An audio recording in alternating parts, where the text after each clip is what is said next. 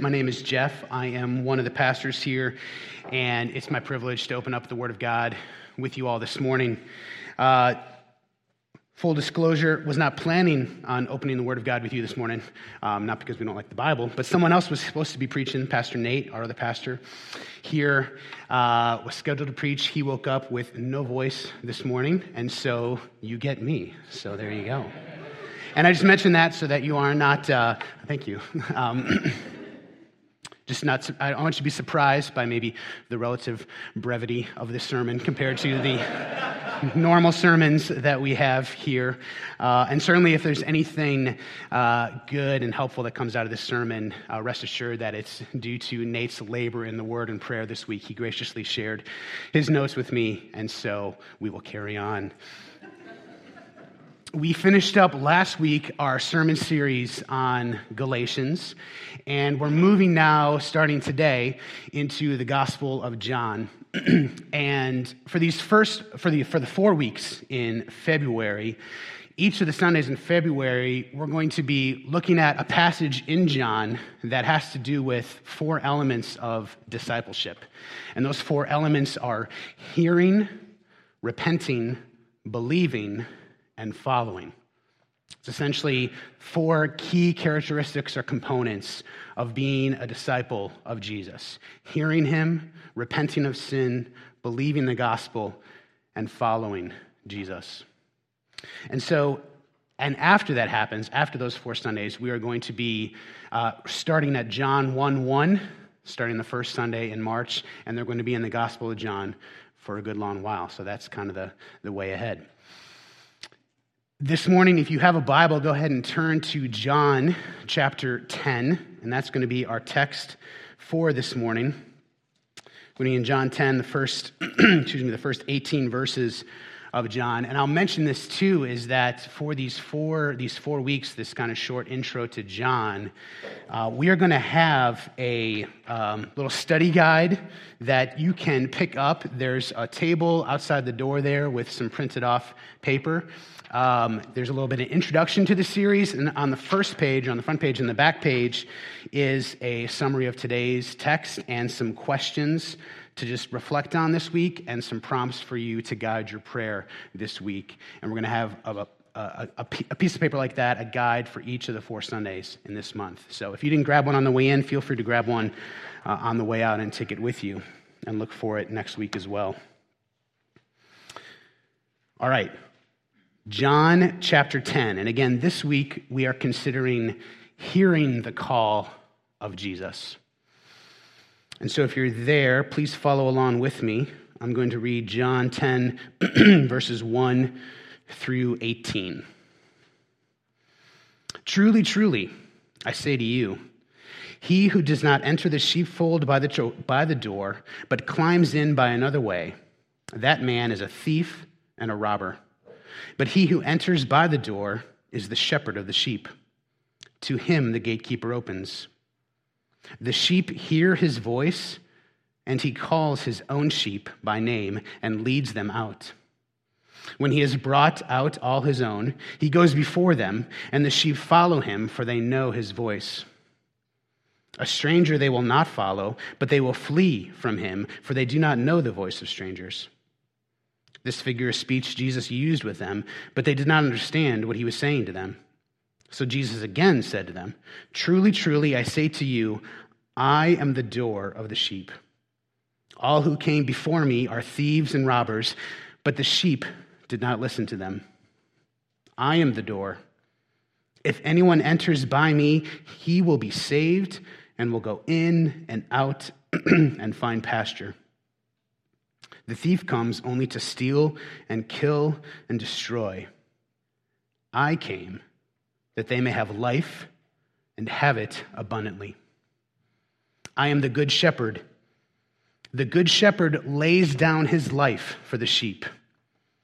He who is a hired hand and not a shepherd, who does not own the sheep, sees the wolf coming and leaves the sheep and flees, and the wolf snatches them and scatters them. He flees because he is a hired hand and cares nothing for the sheep. I am the good shepherd. I know my own and my own know me. Just as the Father knows me, and I know the Father, and I lay down my life for the sheep. And I have other sheep that are not of this fold. I must bring them also, and they will listen to my voice. So there will be one flock, one shepherd. For this reason, the Father loves me, because I lay down my life that I may take it up again. No one takes it from me, but I lay it down of my own accord. I have authority to lay it down, and I have authority to take it up again. This charge I have received from my Father. Let's pray to start our time. Father, we are so grateful for your word. And we confess we are often dull to your word or not excited by your word or overly familiar with your word. And so we, we neglect it and we take it, take it for granted.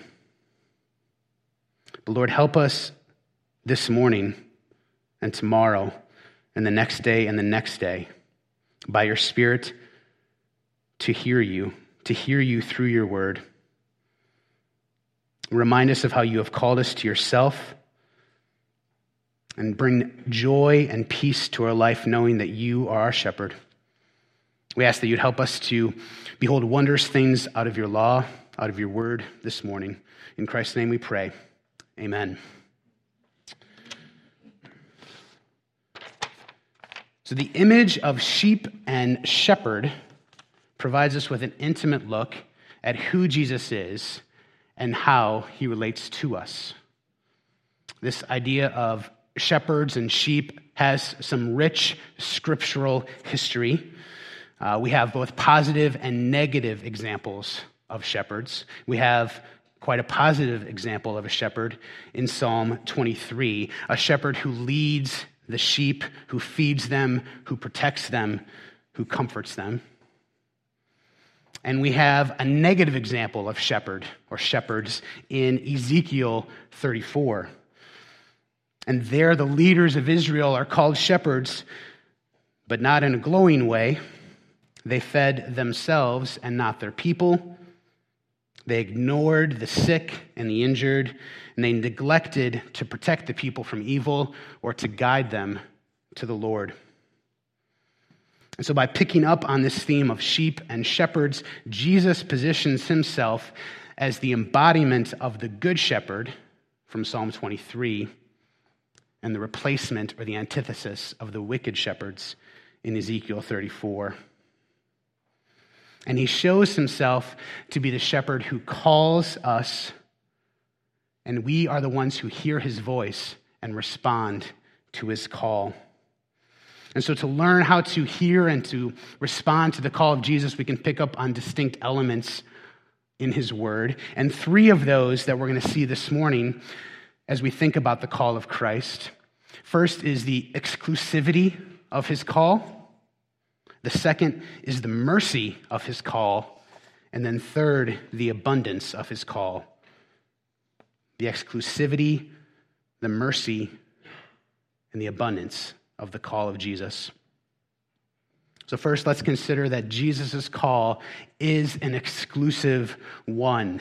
There are many competitors who call out for our attention, who call for us to follow them, promising us the good life, urging us to follow them to achieve all that we think we need or want in this life.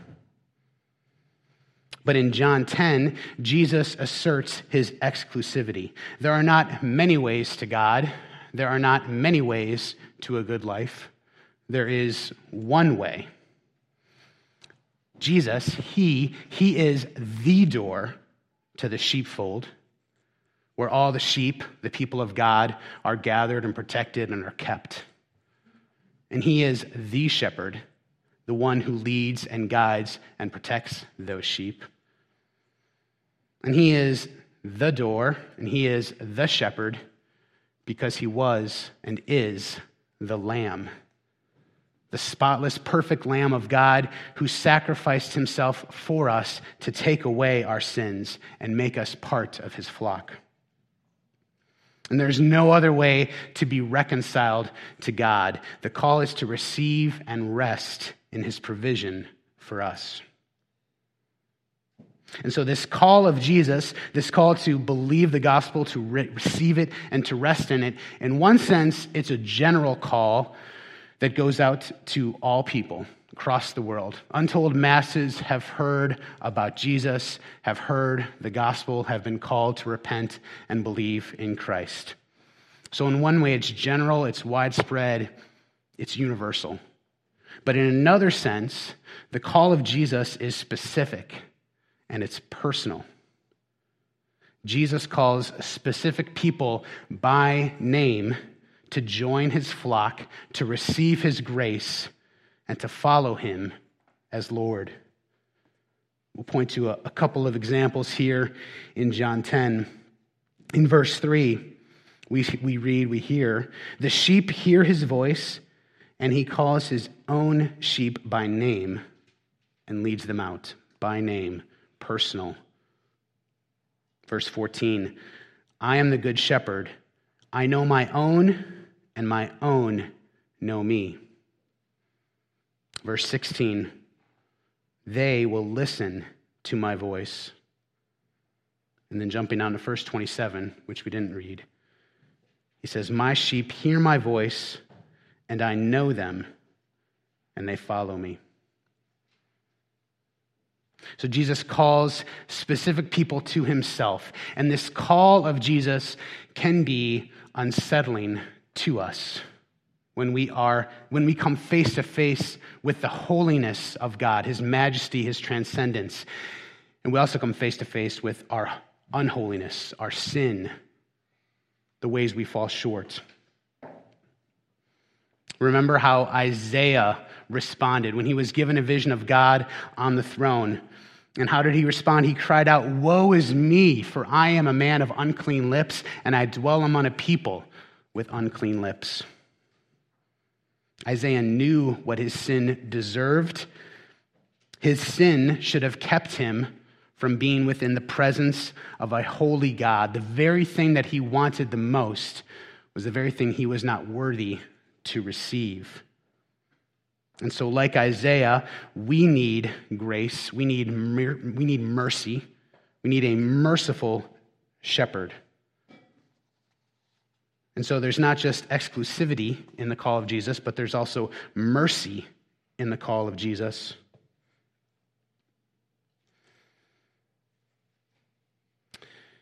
In verses 3 and 4, we see that the sheep hear his voice, and he calls his own sheep by name and leads them out. And when he has brought out all his own, he goes before them, and the sheep follow him, for they know his voice. The good shepherd leads his sheep, he goes out in front of and before his sheep. Shepherds at this time, ancient shepherds, they would have been out in front of their flock going before them, testing out the terrain, seeing what dangers might be coming at them from beasts or robbers, thieves. They were the first line of defense to protect their flock from any harm that might come before them. And this is what Jesus does. He goes out in front to lead us. He shows us how to live. He is our perfect example. We are to follow him in what he does, in what he did, and live our life according to how he lived. But he is not just merely a good example for us. He certainly is that.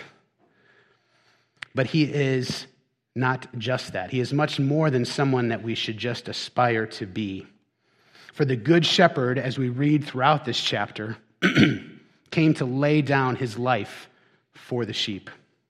This is the very purpose for which he came to sacrifice himself in the place of his people, to serve as our representative through his perfect life, his sacrificial death, victorious resurrection, and his glorious ascension. A good shepherd would only sacrifice his life if the sheep were truly in danger, if they were in mortal danger, if their life was at stake.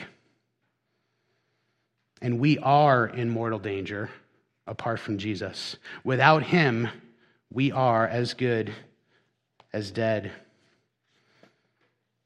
Turn to, you you don't have to turn there, you can just listen. Ephesians chapter 2, the first three verses of that chapter describe who we are and what we are and what our condition is and what our state is apart from God. And it's not a good situation. We're in mortal danger.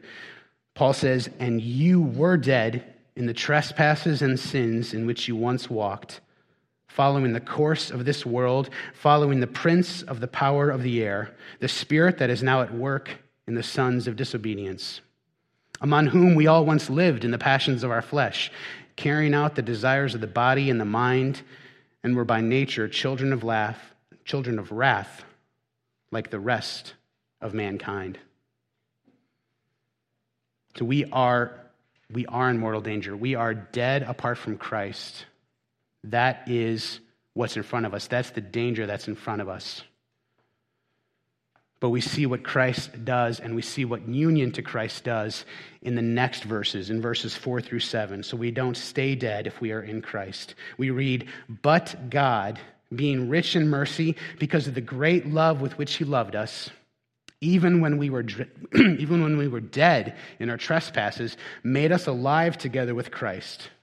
By grace you have been saved and raised us up with him and seated us with him in the heavenly places in Christ Jesus, so that in the coming ages he might show the immeasurable riches of his grace in kindness toward us in Christ Jesus.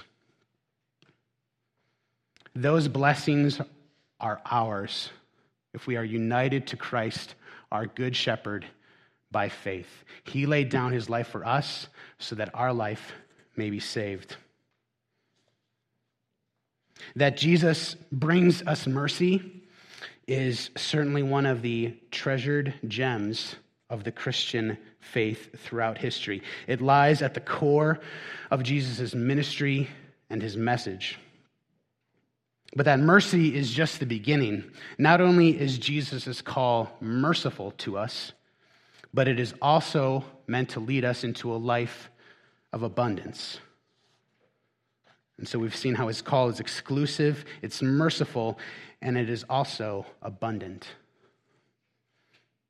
If someone were to ask you what an abundant life looks like, what might you say to them? Is it health and wealth and prosperity? Is it power and comfort and control? Is it a nice house stable job, loving friends, loving family. Certainly and obviously, none of these things are bad in and of themselves. But the Gospel of Luke reminds us that life does not consist of an abundance of possessions. And the Gospel of Mark tells us that we may need to give up our family and our friends and our security and what we have to follow Jesus. So, the abundance that Jesus brings does not necessarily match up with what the world defines as abundant or what an abundant or good life might be. But the abundance of Jesus does match up with how God created us to live, how he designed us to live as his image bearers. We are not designed to be our own shepherds. We are not designed to rely on our own strength or protection. We are not designed to be lions in and of ourselves. We are designed to be lambs, to be sheep, to be led by a good shepherd, following him and depending on him for all that we have and all that we need. So when we encounter something in God's word that contradicts our definition of what a good life is, what an abundant life is, we come to a decision point. And so we have to ask ourselves will we trust our shepherd? Or will we trust or rely on something else to shepherd us? The abundant life is the life to be lived. following Jesus, no matter how hard, it's never boring, it's never dull. You may wake up one morning and find out you have to preach a sermon in a couple hours. no, the abundant life in Christ brings us great depths of joy as we experience the fading decay of our selfish desires and the flourishing growth of selfless love that responds to God's will, dying to ourself, living to Christ, loving and serving others just as He did. That's where abundance and joy and goodness flow from. It's often counter to what we expect, though. It conflicts, it conflicts with our definitions of happiness, excitement, meaning, and purpose. It can. But the abundant life that Jesus brings is a life that is patterned after our original design to be image bearers of God to his creation, to be fruitful and to multiply and to fill the earth and to subdue it and have dominion over it and to build things to represent Christ in all that we do and all that we say, to make his name glorious throughout the world. And ultimately, the abundant life is summed up later in John 10, verses 27 through 28. My sheep hear my voice, and I know them, and they follow me. And then hear this I give them eternal life, and they will never perish, and no one will snatch them out of my hand. This is what the abundant life is in these two verses it's following Jesus, and it's eternal life. It's never perishing. It's safety in the hands of our Savior. No one can snatch us out of that flock, out of that sheepfold because Jesus has put us there. He will keep us there and He will protect us. We have safety, we have life. This is what abundance looks like. This is what goodness looks like.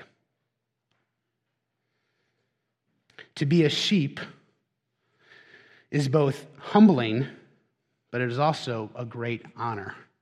It's humbling because sheep are not the brightest creatures.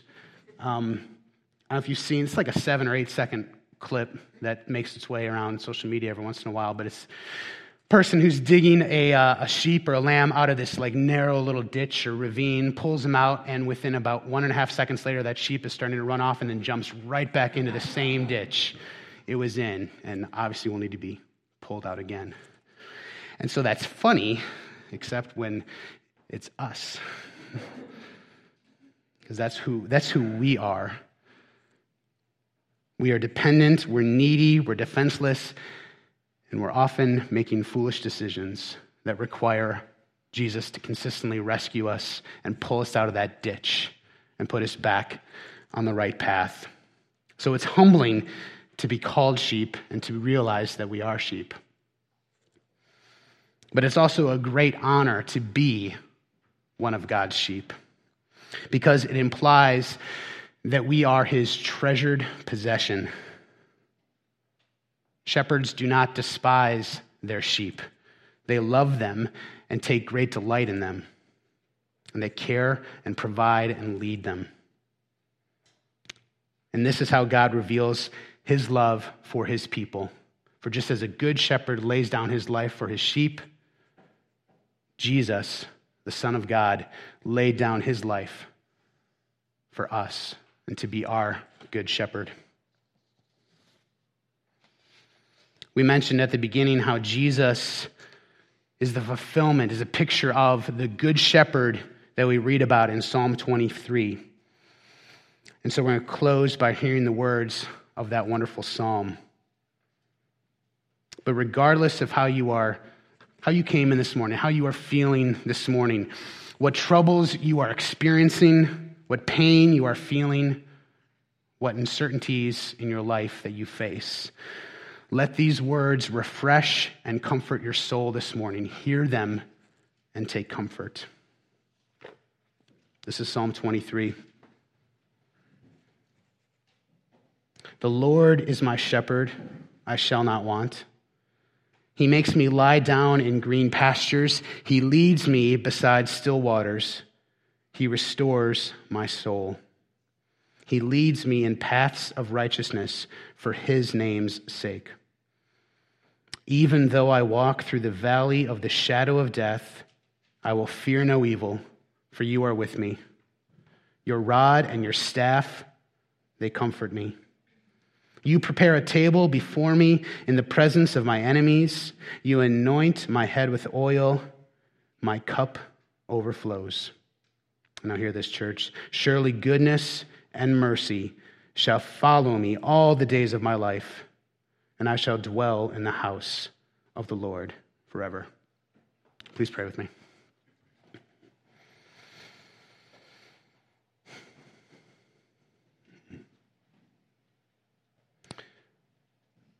Surely goodness and mercy shall follow us all the days of our life, and we shall dwell in the house of the Lord forever. Father, those are sweet, sweet words to hear. For many of us are either right now or have in the past or will in the future walk through the valley of the shadow of death.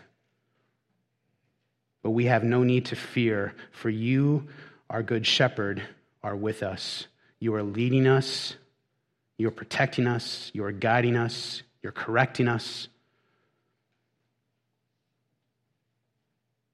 And you demonstrated this love and compassion and care for us most fully in your life, in your death, and your resurrection for us as our representative, so that we are no longer slaves to sin, slaves to our life in Adam dead in our trespasses and sins, but rather we've been transformed, we've been transferred into your family, been given new men, new women, regenerated hearts and souls who love you who serve you and are able to obey you. So, Lord, help us to follow you, help us to trust you. Forgive us for when we do not trust you, when we stray, when we jump into the ditch again and again. But Lord, we rest in your faithfulness, in your steadfast love toward us. You are good, you are merciful. You are faithful and just to forgive us our sins and to cleanse us of all unrighteousness. And we take comfort in that, Lord. We pray these things in Christ's name. Amen.